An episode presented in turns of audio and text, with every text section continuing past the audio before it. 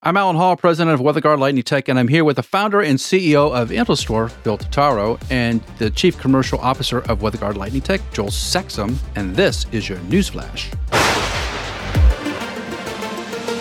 HSBC has pledged $1 billion to support climate technology startups. They have already allocated 100 million for investment in breakthrough energy catalysts focusing on climate technologies. The funding will aid companies working on various solutions, including electric vehicle charging, battery storage, sustainable food and agriculture, and carbon removal technologies.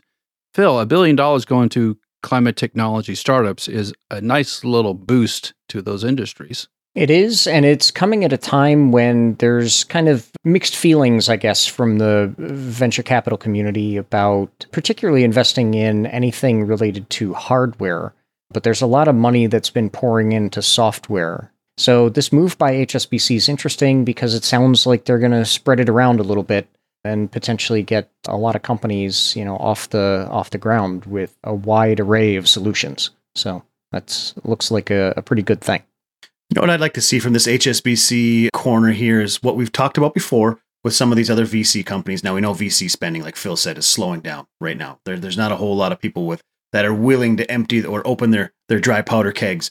But I'd like to see more of these this money be invested in solutions that are TRL six, seven, eight right that are closer to actually commercialization and making a difference. Because a billion dollars is a, it's a huge fund. It's fantastic. But i would i don't want to see this is just me right? I don't want to see a ton of this money get thrown at people with ideas. And, and while that is definitely needs to happen right? The, we need to have monies for that as well. But man to have some in where it's like hey this is this is two steps away from commercialization that would be fantastic because then we can actually get some stuff up and up and moving and Joel, that's a great point. I think what happens a lot in the VC community, because I've had this conversation about advising VC companies in the past and funds and things like that, where they come down on it is they would rather make a hundred bets with the hope that they get one unicorn out of those hundred bets than make 10 bets that are all going to be a winner, but they're only going to each make like maybe a hundred million each.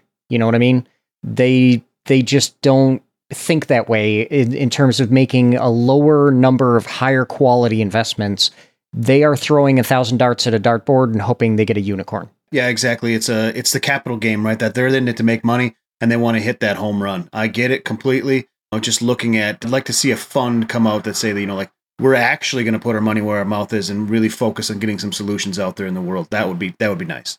Swiss Dutch commodities trader Vitol and Singaporean investment firm AT Capital Group are investing $350 million in Juniper Green Energy, an India based renewable energy power producer.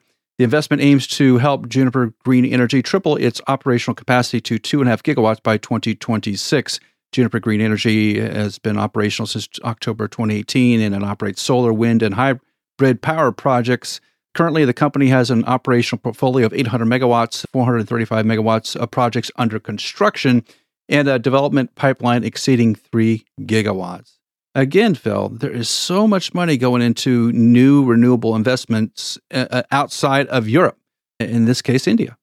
Yeah, and this is really interesting because India is a country where not only are there still quite a few greenfield projects being developed, but there's a huge number of their installed base that is getting to be 15, going on 20 years old now. Most of it's, you know, these little rinky dink 250 kilowatt units and, and things like that. So they're really looking at repowering and greenfield project sites that can be cultivated to start displacing even more you know fossil fuels from from the country's power supply. I think this builds on the deal that they these two companies previously made in in juniper.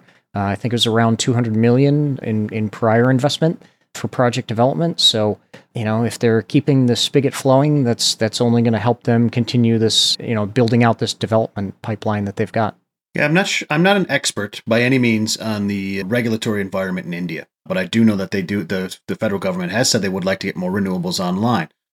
However, these numbers that I'm staring at here in this press release are triple its two and a half gigawatt operational capacity by 2026. So that means they're going to add five gigawatts of new power to Juniper Green Energy in the next two and a half years. They better get moving that's a that's a lot of work to do. Uh, I know they have a pipeline, a development pipeline of three gigawatts, so they've got some things in the works already, which is fantastic. Uh, but interconnections, you know, just getting the the turbines or the solar panels, or even if it's hydro or whatever it is, that's a lot of work to do in the next two and a half years. Global asset management giant BlackRock is considering expanding its business into Thailand. BlackRock is particularly interested in investing in Thailand's sustainability linked bonds and the clean energy sector.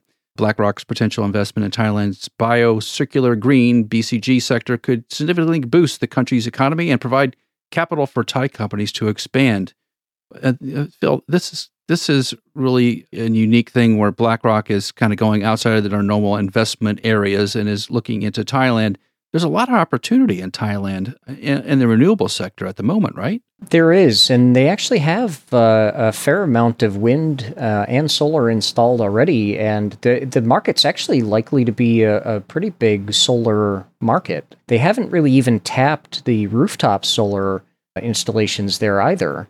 Most of the, the what they have installed is actually utility scale projects. So, yeah, again, as as we've talked about with some of these other companies today, it's it, Uh, you know keeping the spigot open is a good thing in general. But in this case, BlackRock making the move into Southeast Asia outside of China is kind of a, a deliberate move on their part to try and you know continue dipping their toes in the water in in other markets where a lot of the mainstream you know institutional investors like BlackRock's compatriots haven't necessarily uh, done that yet. So it's it's mostly been local players, you know, getting capital together from local banks or financiers to to be able to do project development. So this is potentially the early steps of a, a longer journey into a wider investment opportunity for BlackRock and and their partners to me, it looks like pioneers versus settlers, right? The pioneers went across, they had a lot of troubles. They figured, they kind of figured out the route, they got things done.